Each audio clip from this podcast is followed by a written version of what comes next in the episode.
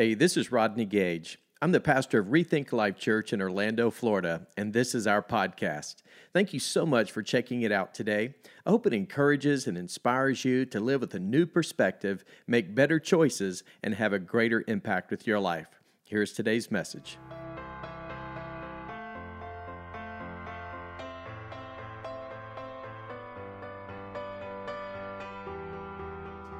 Well, hi, everyone. Welcome to this Palm Sunday online experience. I trust you've had a great week and a safe week at that.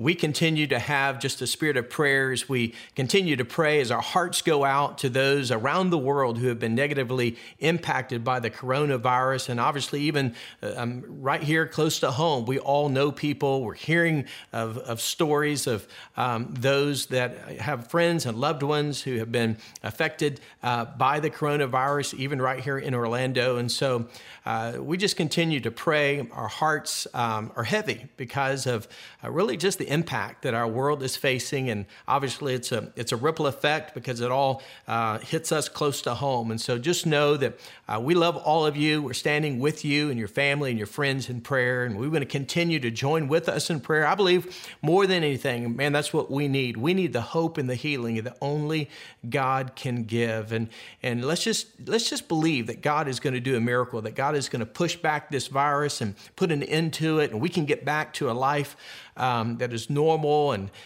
that we can enjoy the freedom that obviously we all long for. But only God can accomplish that. And so the more of us that are praying and the more of us that are standing in prayer and standing with one another through this whole pandemic, I believe that on the other side of all of this, hey, we're going to come through stronger and healthier and better before. Amen. So, hey, I'm just glad you're here. I'm so honored that you've chosen to worship with us today and be a part of this important service. Hey, guess what? 7 days from now, we are going to be celebrating the greatest day in all of human history. And of course, that is Easter Sunday. It is Resurrection Sunday. And man, I cannot wait. We are planning a very powerful service. And so I want to encourage you even now to be thinking of friends that you can text to us, text the message to, or maybe just make sure you share something on Facebook or Instagram through social media to get people to be a part of our services on Easter Sunday. But even prior to Easter Sunday, on Good Friday at 12 noon Eastern time, we're actually going to be having a Good Friday online experience. It'll be on Facebook Live, and I just invite you and your family to, if you get a chance this week, grab some juice, grab some bread, so you're prepared, so you have the elements available.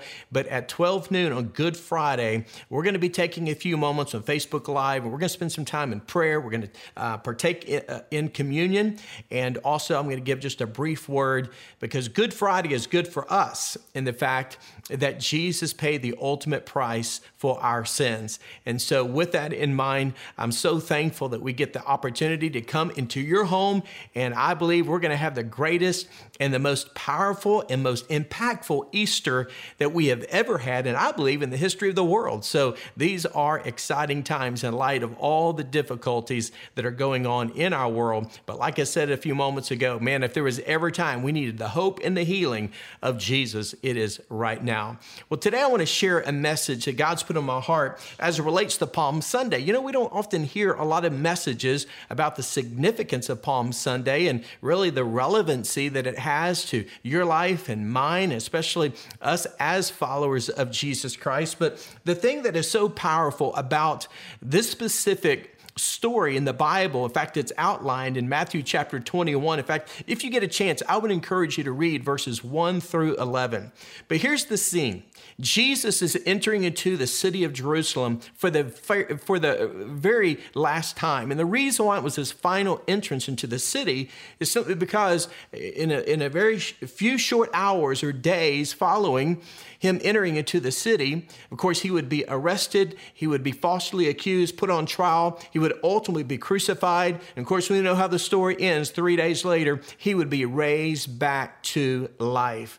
But this is very important. And the reason why it's so important is because Jesus is actually fulfilling what he had come to earth to do. And that was to not only die for our sins, but ultimately to reconcile us back to God. And so with that in mind, as they were all gathering together there in the city, there's a large crowd. And the scripture says in verse 10 in Matthew chapter 21, I love this. It says, when Jesus entered Jerusalem, the whole city was stirred. I love that.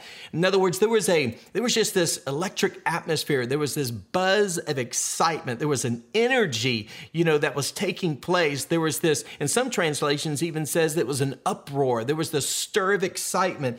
And here's the thing. People asked the question, who is this? Who is this? People wanted to know, who is this Jesus person? Obviously, there were people that were gathered from everywhere, and out of curiosity, they wanted to know, who is this Jesus? Well, what's interesting is that what was taking place on this particular day as Jesus was entering into the city of Jerusalem for the final time, what was happening is that people were gathering in Jerusalem because it was Passover week. In fact, some scholars believe there was an estimated 2 million people there in the city of Jerusalem when Jesus entered into the scene.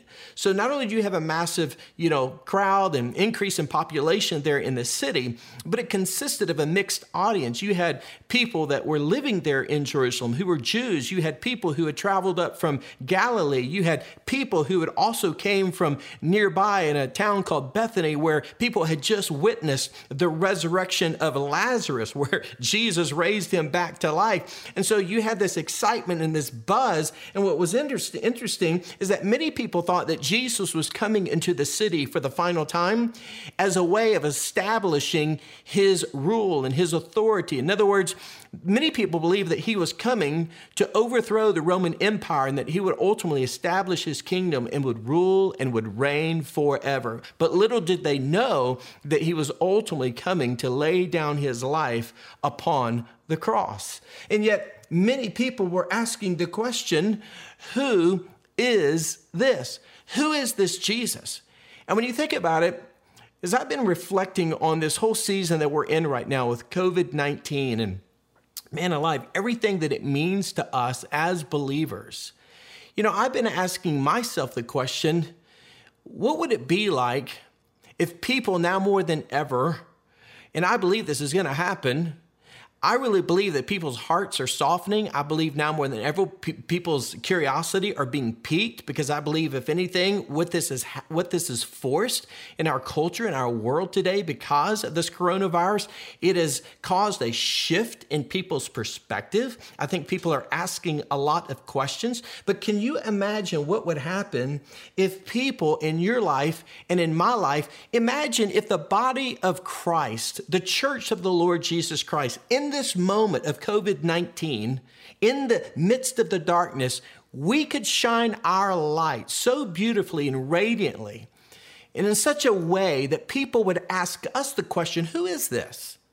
Who is this Jesus that has changed your life?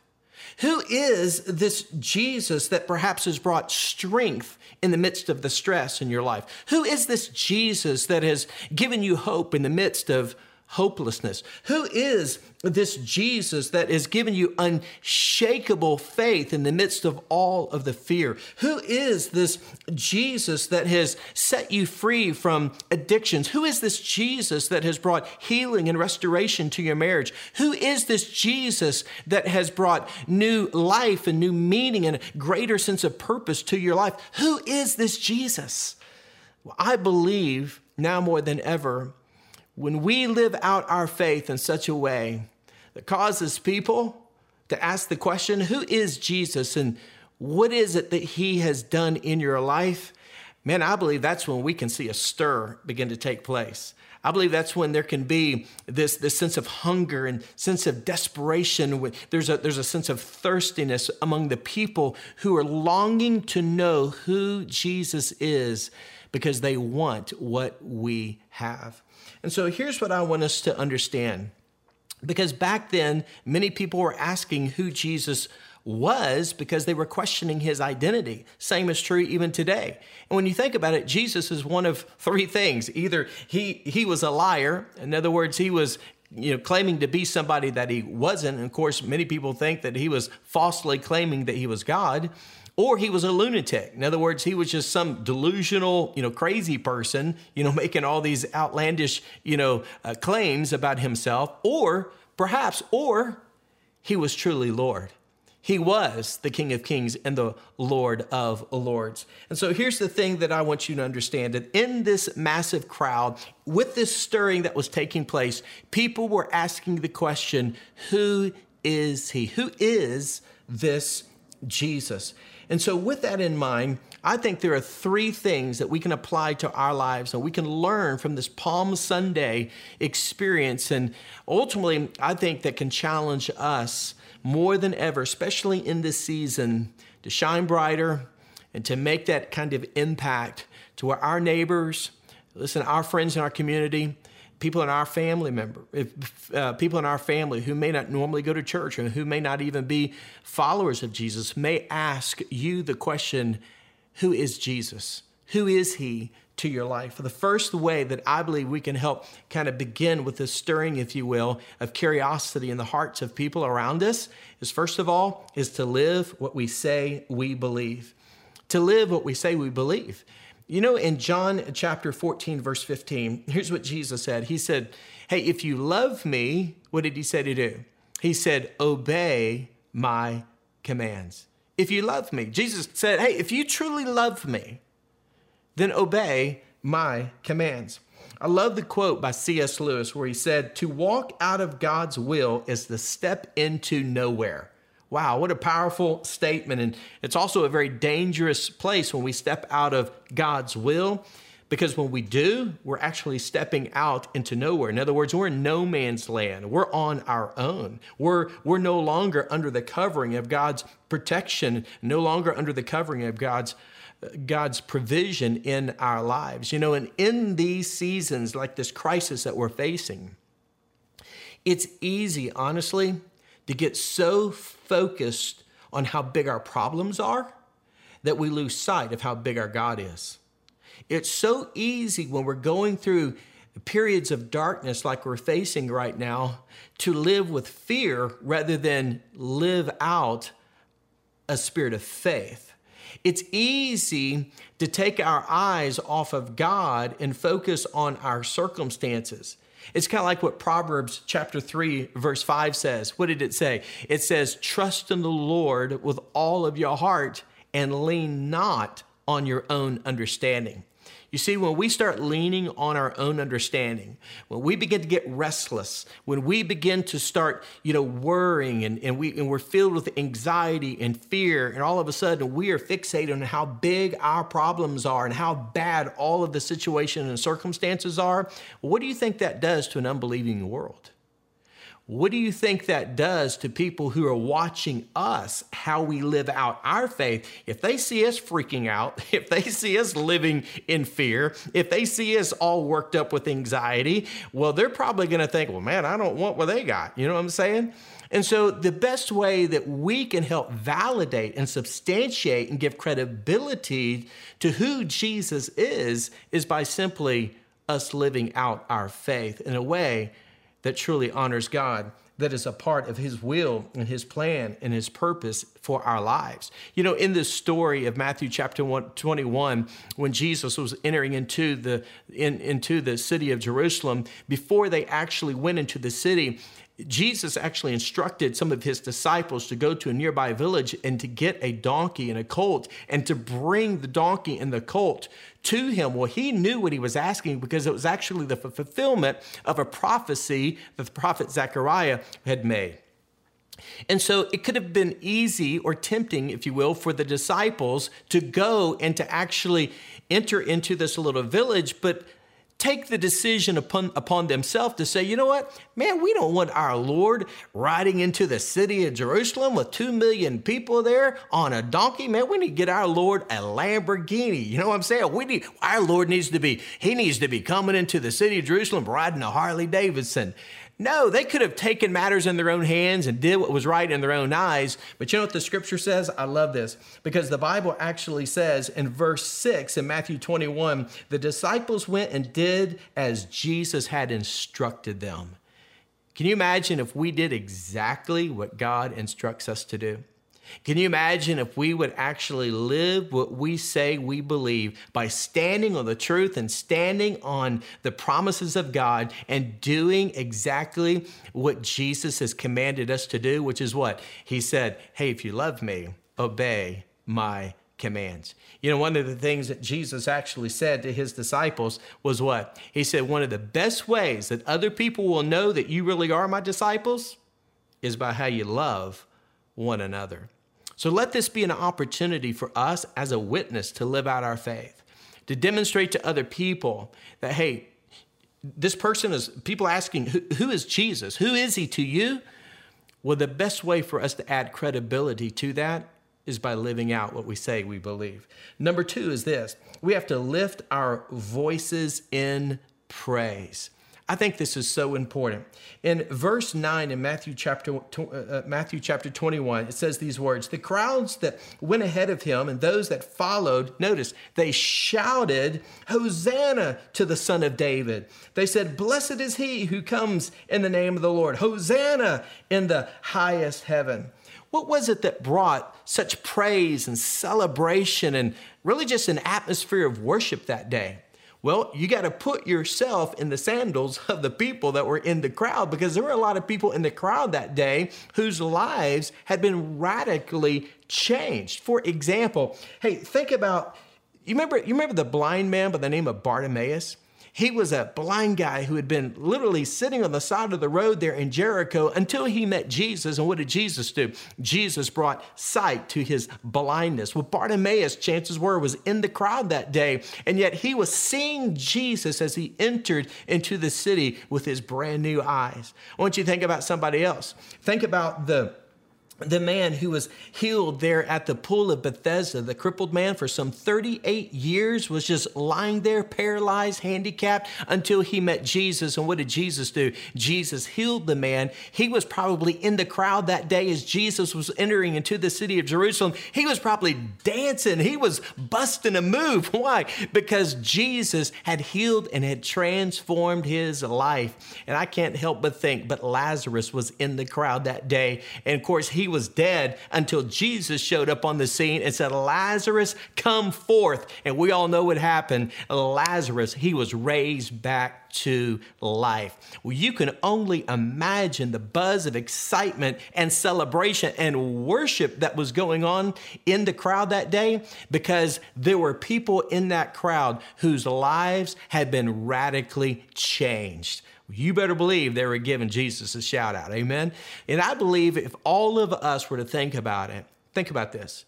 If you're a follower of Jesus Christ, if you've been born again, guess what? You are a witness to the greatest miracle of all. And that is the born again experience. That is the Spirit of God changing your heart and transforming your life from the inside out. The new birth in and of itself is the greatest miracle of all time. So when you think about the kind of impact this might have with our witness, well, think about if we lived what we said we believe, and then we just lifted our voices in praise, and rather than allowing the spirit of panic to take over, what if we turned our panic into praise? What if we suddenly begin to just thank God for all that he has done, and we begin to count our blessings, and as we're keeping things in perspective, we begin to realize, you know what? Hey, Jesus Christ has truly changed my life, and because of that, you know, while the whole world is looking for peace, I'm going to allow the peace of Jesus to rule and to reign in my heart. But at the same time, I'm going to turn my sense of panic into praise. And I'm going to praise God for who he is and all that he's done for me and all that he's capable of doing. Because let me tell you something, when we worship and we cry out to God and we sing praises to him and we lift his name high above every other name, what did Jesus say he would do? He will draw all people to himself. So man alive, during this season, when there's so much discouragement and defeat and uncertainty in the world, I believe our praise and celebration can become the most powerful witness of all. And so when you think about it, people will ask us in the midst of all of that, hey, who is Jesus? Who is Jesus to our lives. I love what Psalm 9 verse 1 says, Lord, I will worship you with extended hands as my whole heart explodes with praise. And I will tell everyone everywhere about your wonderful works and how your marvelous miracles exceed expectations. So when you think about the question, who is this? Who is this Jesus? There's one more thing I want us to hear, and that is this. We have to let others hear our testimony. Think about that. Because the Bible says in verse 10 in Matthew 21, what did it say? People, as Jesus were entering into the city of Jerusalem, they were asking the question, who is this? Who is this? And then they responded, they said, this is Jesus, the prophet from Nazareth in Galilee. You see, these people were sharing their story of life change. They were sharing their story of how Jesus had healed them, had changed them, had transformed their lives. And let me tell you something. If you have given your life to Jesus, if you have been saved, God has given you a testimony to share. Let me tell you something. Just like the blind man who Jesus had healed, and he didn't even know what in the world had happened. But yet when he was brought in before the authorities and they wanted to know the details, he didn't know how to give all the details. All he knew how to say was that, hey, all I know is I was blind, but now I can see. And I believe with all of my heart, if you've ever put your faith and your trust in Jesus and you know him as your Savior, let me tell you something, God can use your story to reach people that I'll never be able to reach. Listen, God will use you to impact other people that you have the opportunity to influence. Why? Because they'll be able to relate to you. They'll be able to, listen, they'll be able to relate to your story and your testimony. And maybe God has allowed you to go through some difficulties and some challenges in your life that God wants to use to turn something negative into a positive, to cause all things to work together for his good. Maybe God wants to turn your pain into a platform. God wants to turn your misery into a ministry. God has maybe allowed the season of testing to become your testimony in order to bring hope, in order to shine light, and ultimately to answer the question, who is this Jesus? Let me tell you what he has done for me. My father, I want to close with this. He was known for a slogan called Go Tell. And it's simply because it's part of the Great Commission to go into all the world and share and to preach the good news of Jesus. And that was his theme, to go tell. And it was all built around Mark 5:19. And of course, you know the story about the demoniac that was radically healed and transformed. And Jesus told him, he said, hey, go home and tell your friends what great things has happened to you. But he had a little lapel pin he used to wear everywhere he went. And people would, sometimes they would mistake what that said. It said, go tell. A lot of people said, does that say go to hell? And he would say, no, it says go tell. And then they would ask the question, what are you supposed to go tell? And that was like music to his ears. And he would say, man, let me tell you about it. And I just believe with all of my heart, there are conversations that God wants you to have during this season right now, during this crisis. And maybe that conversation is for you to share your story. Share your testimony of God's faithfulness and what he's done in and through your life, how he has touched you, how he's changed you, how he has brought comfort in the midst of all the trials and the hardships and difficulties that you've encountered. Maybe God wants you to leverage that pain so that that pain can be turned into a platform. Because let me tell you something, when we live what we say we believe, and we lift our voices in praise, and we simply let others hear our story and our testimony, I believe we can begin to see that stirring take place in our city. I believe we can begin to see that commotion and that excitement. I believe there can be a buzz in the atmosphere. We don't need to fear the atmosphere. You know why? Because of who Jesus is. When Jesus is near, there is no fear. And I just believe that right now, more than ever, people are asking, who is he? Who is he? Who is he to you? Well, let's be about sharing the hope and the good news of Jesus, of what he means to our lives and what he can do to transform the lives of those around us that desperately need it. Would you join me in a word of prayer?